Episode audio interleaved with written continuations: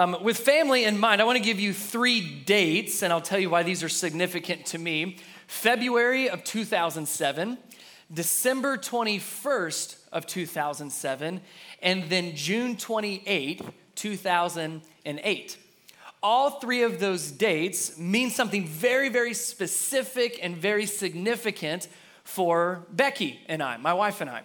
Let me go back to the first one 2007, February of 2007. The reason that doesn't have a specific date is because there is currently um, disagreement on the exact day but we all agree that on February, sometime the month of February of 2007, Becky and I started dating.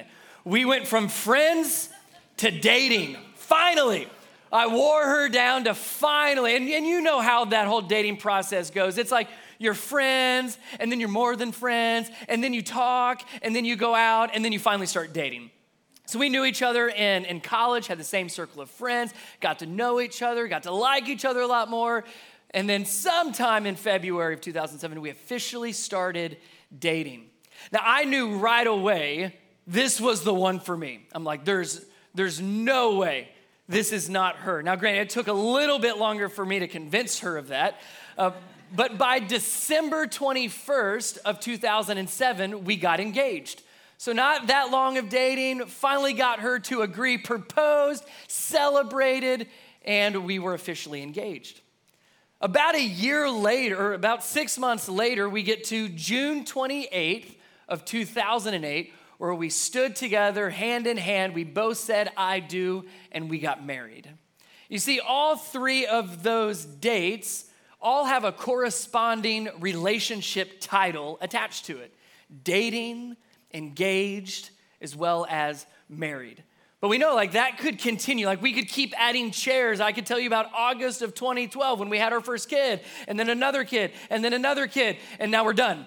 And but it's always something else, right? There's always ways that your relationship changes. If we were to go all the way back to February of 20 or of 2007, as we grew with one another, our relationship grew. As our relationship changed, so did the titles associated with those. And here's why this is so important. Let me say this and then I'll help you understand. How you define a relationship, how you label or define or describe a relationship will give you direction for that relationship. Let me say again. How you define a relationship gives direction for that relationship. Let's talk about in the context of, of me and Becky. So, February 2007, we officially start dating. There's that definition, that label that we are dating. And now that we are officially dating, guess what? We talk about things that boyfriend and girlfriend talk about. We go out on dates. We spend time together. Priorities begin to shift right? We have certain boundaries, we have certain pl- things planned. Our conversations, how we think, how we act, things have changed because of that label of dating. Then you fast forward to December 21st, 2007, when we're now engaged. And as the relationship changed, as the title changed, as the definition of our relationship changed, so did what we talk about. No longer are we just sitting there cuddling, talking about the pie in the sky dreams. We're like, we have a wedding to plan. And how's this gonna work? And we go through premarital counseling, and we're like, wow, we have a lot to talk through. And all of a sudden, the conversations change, and how we interact changes, and our plans begin to change. And even how you start spending money, it goes from a mind to ours. I'm like, where did that come from? Things begin to change as the relationship changed. And then you go all the way to June 28, 2008. We say, I do, we get married. And of course, what we talk about changes. Our plans begin to change. It's no longer me and you, it is truly, in every sense of the word, is now us. Everything begins to get direction based on how you define that relationship. One of the things we talk about a lot around here is about next steps in your relationship with Jesus. Well, what do you do if you feel stuck? I don't know what's next in my relationship with Jesus.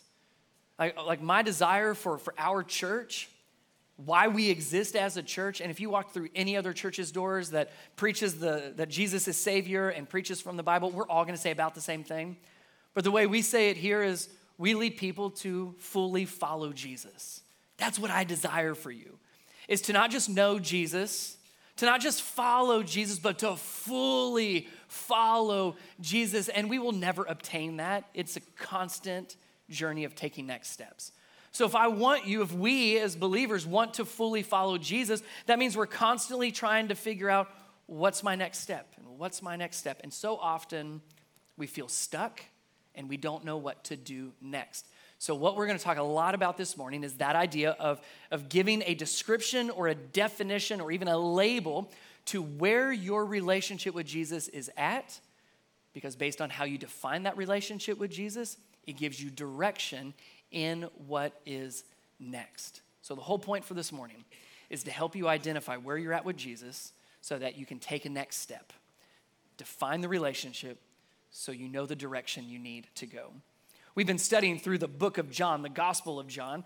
And as we've gone through John, we've, be, we've been specifically looking at interactions Jesus had with other people. And the whole intent of this study through John is so that we could know Jesus a little bit more, so we could walk a little bit closer with him. Same thing today. As we've been studying through John, it's interesting, a name pops out throughout the Gospel of John. We actually see his name show up three different times one in the beginning, one in the middle of the Gospel John, and then one at the very end. And his name is Nicodemus. Nicodemus, as we're going to learn and read, is a Pharisee, a religious leader who usually the religious leaders get a really bad reputation, and many of them rightfully so, but there's always an exception to the rule. So we're going to see Nicodemus at the beginning, middle, and end. And what I want you to look for is how his relationship with Jesus was defined, but then also how that relationship changed. How you define your relationship with Jesus will give you direction on how to take next steps with Jesus. So look for how we would define these relationships, but this relationship between Nicodemus and Jesus, but more importantly, how does that help us in our next steps to become a fully follower of Jesus? So we're going to be like I said, we're going to be a little bit all over John today, focusing on Nicodemus' story. So we'll be in John chapter 3, then John chapter 7, then John chapter 19. All three of those, kind of the beginning, middle and end, is where we are given some insight into the story of Nicodemus. We'll split those up, talk about each three of them, and see how that will help us in our next steps as well. Here's the first part John chapter 3, starting in verse 1, where we are first introduced to Nicodemus. We're told this There was a man named Nicodemus, a Jewish religious leader who was a Pharisee, as I mentioned. After dark one evening, he came to speak with Jesus. Rabbi, he said, remember that, that's important. Rabbi, he said, we all know that God has sent you to teach us. Your miraculous signs are evidence that God is with you. Then Jesus replied in verse 3. He tells Nicodemus, I tell you the truth. Unless you are born again, you cannot see the kingdom of God. Sounds a little confusing, especially to a religious leader like Nicodemus. And I love his next response. Chapter 3, the first part of verse 4. What do you mean? exclaimed Nicodemus. He has no idea what Jesus is talking about. He's, he's trying to understand, but he doesn't understand. So, how would we describe or define the relationship that Nicodemus has with Jesus in that very first encounter we get in John chapter 3? I'd say that as a teacher. Do you remember what Nicodemus called Jesus? He actually gave him a title. Do you remember it? Rabbi, which literally means teacher. And even in that title, Nicodemus backs it up and says, We know that God has sent you here, do you remember? To teach us. So, teacher, we know God has sent you to teach us. So, that relationship started with Nicodemus going to the teacher. I'd say the same is true for us. Jesus is our teacher. It's the kind of relationship he has with us. Now, again, we're going to focus on three of these. Jesus has a lot more in who he is than just three, but for our time and our study, we're going to focus on these three. First one being teacher. Now, Nicodemus lives the life of a student very well in this relationship because he comes to Jesus. Jesus, I know you're here to teach me. Then Jesus teaches him something about weird language of being born again that Nicodemus doesn't understand. He's totally baffled by this concept. So when Nicodemus doesn't understand and he has questions, he does what any of us do when we don't understand and have questions. He asks the question, doesn't he? He says, Well, what do you mean?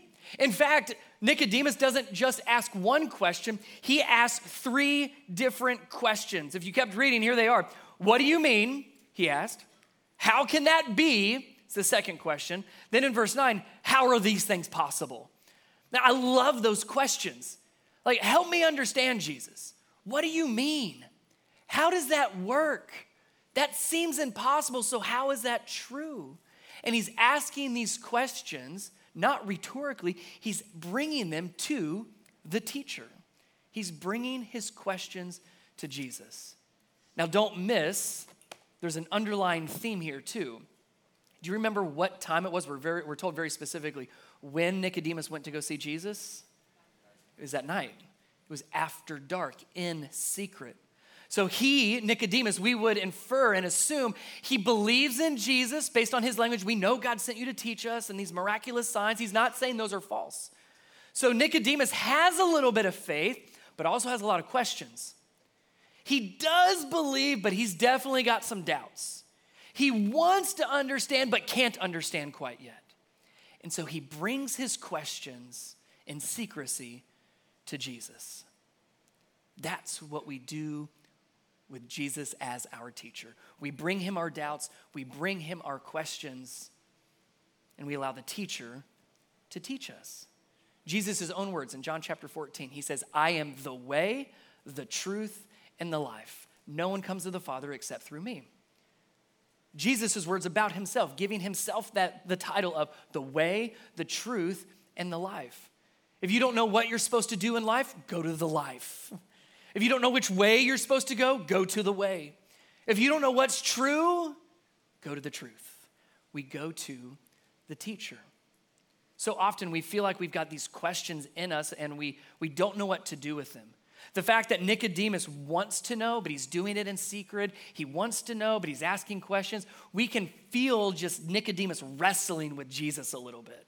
He's got these questions and he's wrestling. We talked a little bit about wrestling last week on how wrestling with Scripture, wrestling in our relationship with God is a good thing. If you don't wrestle, then you're doing nothing with it, right? You can always do one of two things with your questions and your doubts something or nothing. If you do nothing with them, nothing happens. If you do something with him and you go to the teacher and you bring him your doubts and you bring him your questions, you bring him your misunderstandings. You say, Jesus, I don't know what to do with these. Help me understand. Now you're engaged with him. You're pursuing him, going to him. We ask our kids uh, a lot of questions to hopefully allow those God conversations to happen in our home. Sometimes that backfires because as soon as you open that door of, hey, asking them a lot of questions and inviting them to, to share, all of a sudden it's like, wow, we have gone all over the place, right? You know how that goes. And then you have, well, why? And what about this? And well, why that? And why that? And like at some point you just call time out. But we do, especially on Sundays, we'll, tell, we'll ask them, tell me about what you learned today. What did that mean to you? Why was that important? And they share, and then they ask some questions. So I had to write these down. There's two questions that stick out to me questions my kids have asked and wrestled with in regards to God and their faith as they are growing up as well. The first question why did God make mosquitoes? That's a valid question, a very valid question. And I have to respond with like a, I don't really know. I guess we'll have to ask him in heaven one day, but I have no clue. But that's a great question. I'm glad you're wrestling. the second question, I'm not making it up, was asked by my middle son. This was probably a year or so ago, and I'll never forget it. He said, Dad, when Jesus takes us to heaven, will he use rocket boots? and I didn't have it in me to tell him no, because I guess technically I don't know. So, you know what? It would be totally epic. Sure, maybe. We don't know. We'll have to wait and see. But what a great question. Will Jesus use rocket boots? I love that. We want them to ask questions because I want my kids to wrestle with questions. I want them to own their faith and I want them to learn to go to teacher, to Jesus, our teacher. What do you do with your questions? What kind of questions are you asking? You're probably not asking, I mean, you might be asking the mosquito question. That's, again, that's a fair question. You're probably not asking the rocket boots question. My guess, because I've asked these before, questions like, why do bad things happen? God, well, I'm doing all the right things, so why isn't it working out? Will you really forgive me? Kind of what Trace was talking about earlier today. Do you actually listen to my prayers? Are you even there? Is this really true? Like, really true? Not suggestion, but is this really true? And a number of other questions I'm sure you are asking yourself. What do you do with those questions? Can I plead with you to take your questions to the teacher? Take them to Jesus. Here's the one thing I'll give you, maybe advice if you want to call it that, in regards to asking Jesus your questions. Two parts. Ask questions with sincerity, like a sincere heart. The second part's the harder one. And listen to the answers with humility. Ask questions with sincerity and be ready to receive answers and hear answers and listen to his answers with humility. Because oftentimes the answers we get are not the answers we want. A humble position and posture says, I don't necessarily want to hear that. I might not even agree with that, but I'm going to learn from Jesus, my teacher. So that's the first part, the first definition, the relationship we see between Jesus and Nicodemus. If we go to John chapter 7, we see this middle section throughout the gospel where, again, Nicodemus gets mentioned again. Now, there's a scene that is, is kind of being played out. The cultural tension is very, very high. So you're going to hear what's happening in this area, this scene that's unfolding, and then we'll see Nicodemus show up. John chapter 7, starting in verse 43. So the crowd was divided about Jesus. Some even wanted him arrested, but no one laid a hand on him. When the temple guards returned without having arrested Jesus, the leading priests and Pharisees demanded, Why didn't you bring him in? Well, we have never heard anyone speak like this, the guards responded. Have you been led astray too? The Pharisees mocked. Is there a single one of us rulers or Pharisees who believes in him? Nicodemus might have, might have been getting a little hot at this point, like, uh, surely they don't know. There's no way they possibly know. Is there any one of us, the rulers or Pharisees, who believe in him? This foolish crowd follows him, but they are ignorant of the law. God's curse is on them. Verse 50 Nicodemus shows up. Then Nicodemus, the leader who had met with Jesus earlier spoke up. Is it legal to convict a man before he is given a hearing? He asked. They replied, Are you from Galilee too? Now that's a that's a knock on Nicodemus. Like they're making fun of Nicodemus. Galilee is that place that nothing good comes from. So you all probably have a place in mind. And I'm not going to say it out loud because it'll cause problems here at church probably. Are you from Galilee too? Search the scriptures and see for yourself. No prophet ever comes from Galilee. So Jesus started out as teacher to Nicodemus, and then we get to this part of the story where culturally, dude, they're in a mess. People are divided over if they believe in Jesus or don't believe in Jesus, if Jesus is Messiah or if he's a heretic. Some people want to see Jesus continue his ministry. Some people want to see Jesus arrested and even killed. It is a culture divided, tensions high, conflict, arguments. It sounds like we just watched the news yesterday, didn't it? Division and tension and conflict and disagreement. And the leaders of the, religi- the religious leaders and the Pharisees are the ones pushing for Jesus' arrest. And then Nicodemus does something. Those two words, you remember what it said? And then Nicodemus what? He spoke up. He spoke up. He didn't necessarily defend Jesus. This is not a lesson on how to defend Jesus or defend your faith. He asked a question Is this legal, what we're talking about? Is this even right? Now, I don't know about you, but for me, I only speak up about the things I care about. I speak up over the things that matter to me most. I speak up about the people that matter to me most and that I care about. So, how would we define the relationship at this point in, in Nicodemus' life with Jesus? I would say this that Jesus is friend, that Jesus is our friend. Based on the evidence we have that Nicodemus spoke up, he didn't have to say anything. In fact, it was kind of dangerous to say something, but that's what friends do. When you have a friend, you speak up for them, you give up for them for no other reason than they are your friend and you care about them. So something has changed from visiting Jesus at night in secret to now, is this really what we should be doing? He's talking to his peers in public, speaking up for Jesus. That sounds an awful lot like a kind of relationship that we would define today as a friend. Jesus talks about our relationship with him in very similar words. John chapter 15, just a few verses over, chapters over, Jesus is speaking and helping us understand the relationship he desires with us. Jesus' words, John 15, verse 4. Jesus says, Remain in me, and I will remain in you. Do you hear kind of that two way street? That's what a friendship looks like. It's not one way, it's not just one person, it's both in this relationship together. So Jesus says, Remain in me, and I will remain in you. For a branch cannot produce fruit if it is severed from the vine.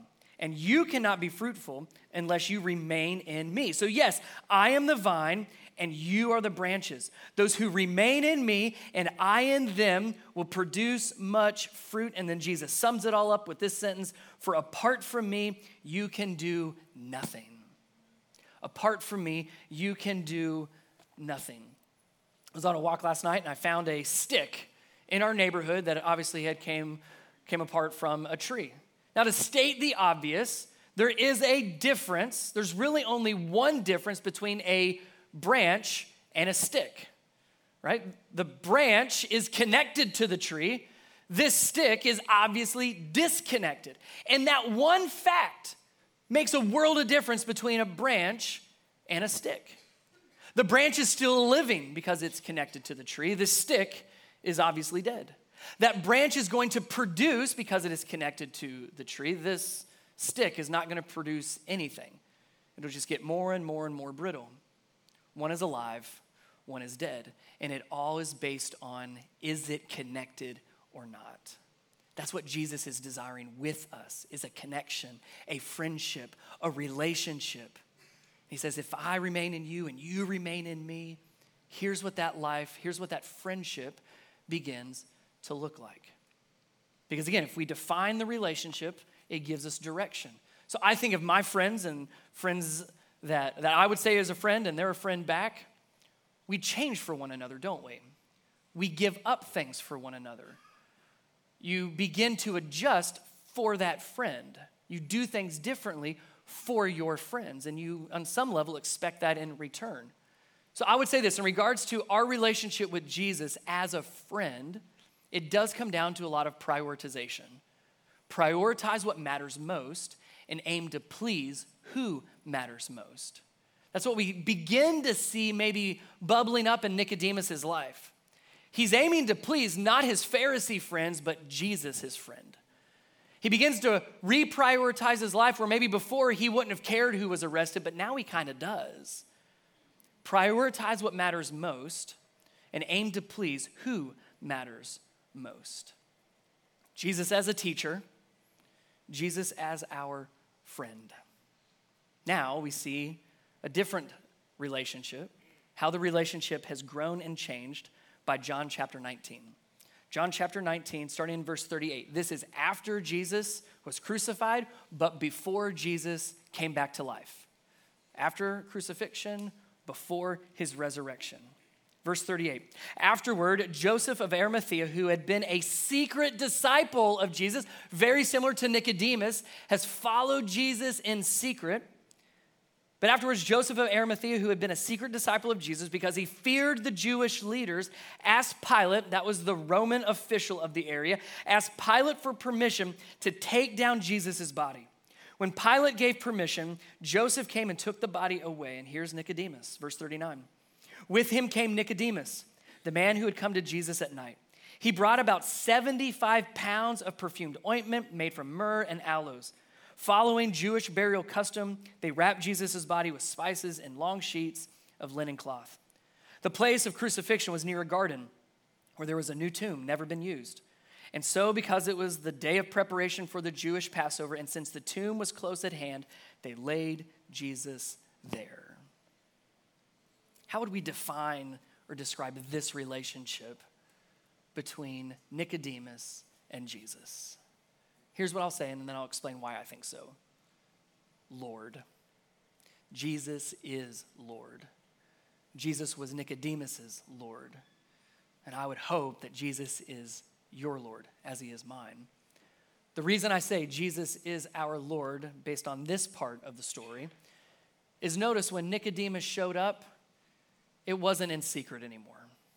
no longer in private. This was very public. In fact, if you read the same account in the Gospel of Mark, Mark takes it a step further and actually says that this was risky.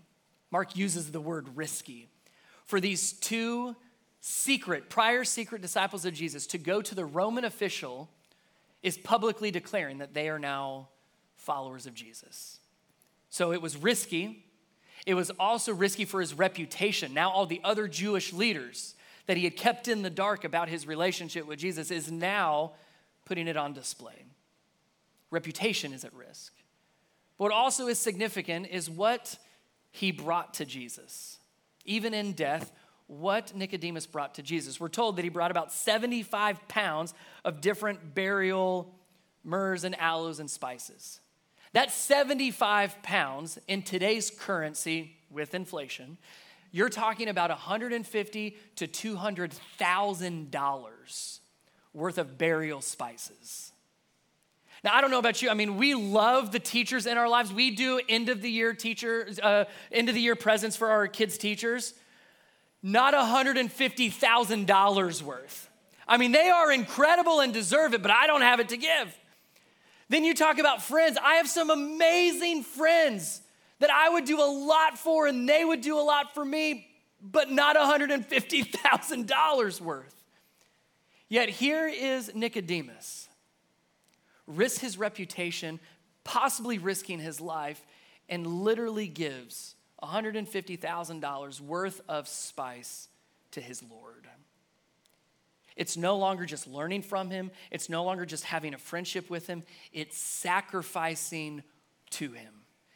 Nicodemus is surrendering his life to Jesus. Say, it's no longer me, it's all about you.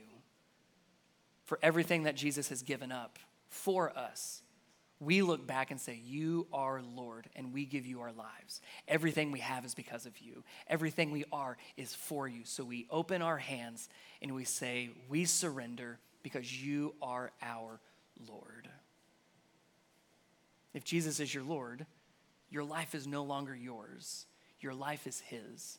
Luke chapter 9, again, Jesus' words in helping us understand this definition of a relationship. If Jesus is Lord, here's what this looks like from Jesus' perspective.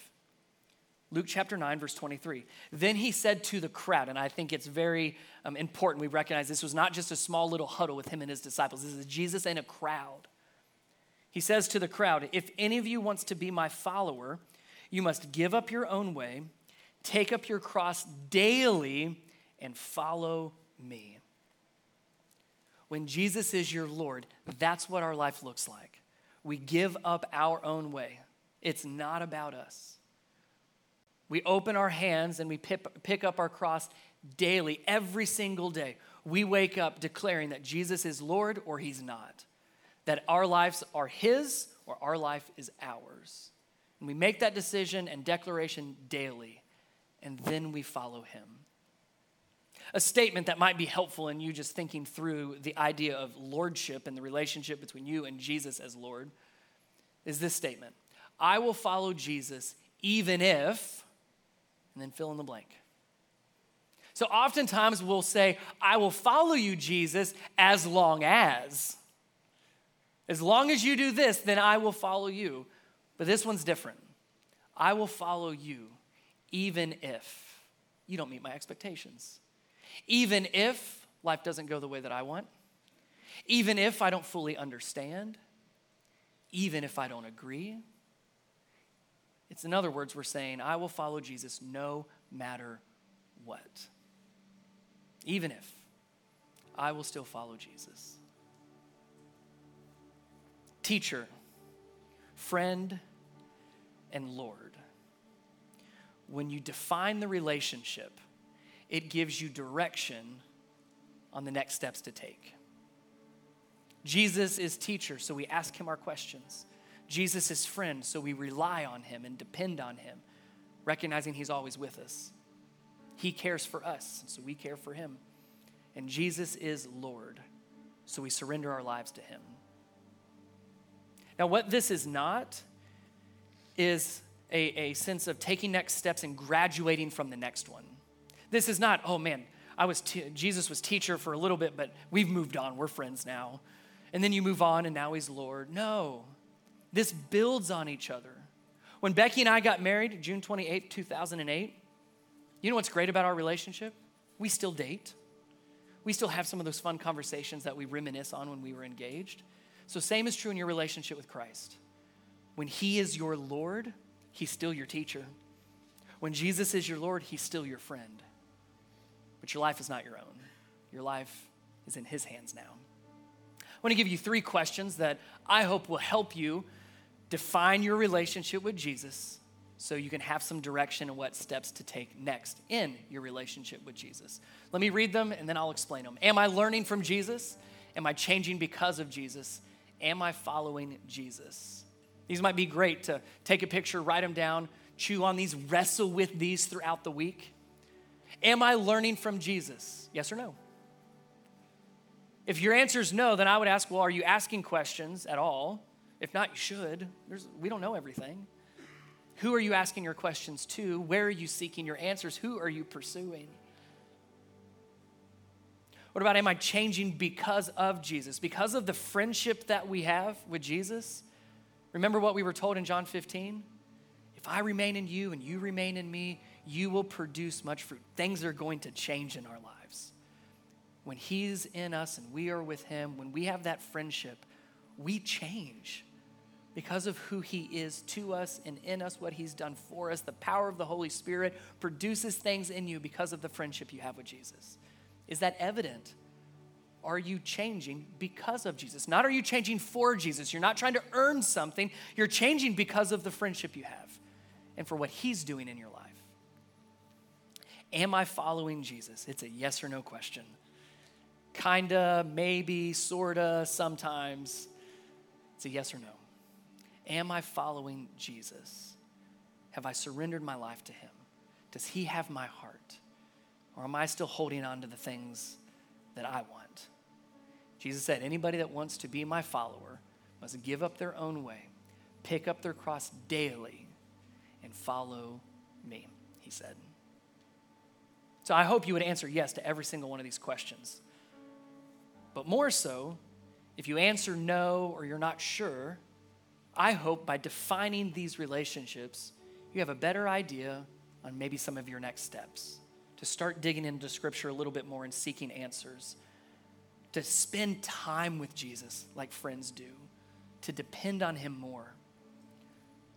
And to trust Him with your life. If you'll close your eyes with me, I want to give you a moment between you and Jesus to begin to think through how you're going to how you would answer those questions yes, yes, and yes, yes, and some no's, maybe some maybes or kind ofs or sort ofs or sometimes. When you define the relationship, it gives you direction on what steps to take next. So, what are your next steps? How do you need to lean in as Jesus' teacher? How do you need to grow with Jesus as your friend? What does it look like for us to follow Jesus, for you to follow Jesus? to give up your own way, to pick up your cross, and to follow him.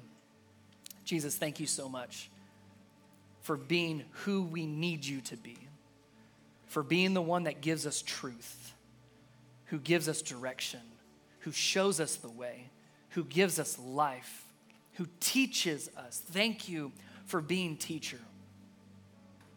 Thank you for being friend and that our friendship with you is not based on what we do, but it's based on who we are. And you call us friends. Thank you for the change that you produce in us because of the relationship we have with you. Jesus, thank you for being Lord over all things, sovereign in every way, King of kings, Lord of lords, and Savior of the world to do what we could never do save our very souls. So, Jesus, as our Lord, we give you our life, we give you our hearts, we open our hands and surrender to you. In Jesus' name, amen.